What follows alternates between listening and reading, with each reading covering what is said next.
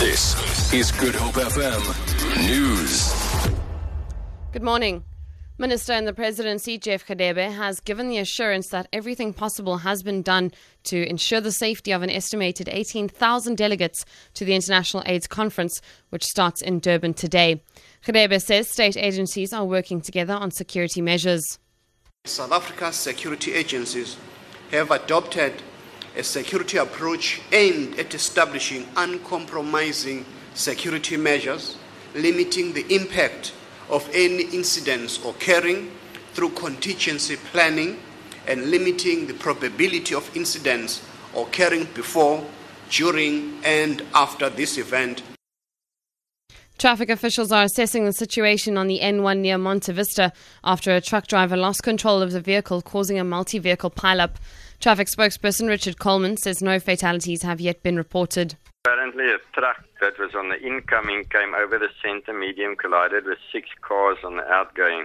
We haven't got any injuries yet, and we might have to shut down the N1 at Monte Vista. At least eight people have meanwhile sustained minor injuries when a bus hit a traffic light on Jakes Gerwel Drive near Athlone.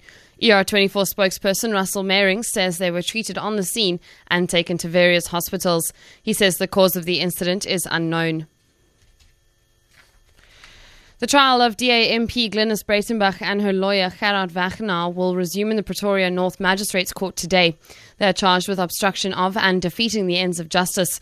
Charges of fraud and perjury have been added to Breytenbach's charge sheet. They are now out on bail of 10,000 rand each. The matter relates to a 2012 National Prosecuting Authority investigation, excuse, in which Breytenbach has been probed for misconduct. And finally, Good Hope FM has kicked off Mandela Day celebrations by treating staff and learners at Brambleway Primary School in Bonteheuwel to a pancake breakfast. Learners at the school rely heavily on the Western Cape Department of Education's feeding scheme for their daily meals. The radio station is challenging its listeners to help the school improve its kitchen to adequately supply meals to their growing number of learners. Vanessa Puna reports. The majority of the over 300 learners at the school are dependent on the Education Department's school feeding scheme, and currently meals are being cooked on a gas stove in the kitchen at the school. But in order to keep up with the demand for daily meals for the growing number of learners, the school needs to upgrade its kitchen. That's why for 67 minutes for Madiba, Good FM is broadcasting at the school, serving learners and staff pancakes, but also calling attention to the need for the urgent upgrade.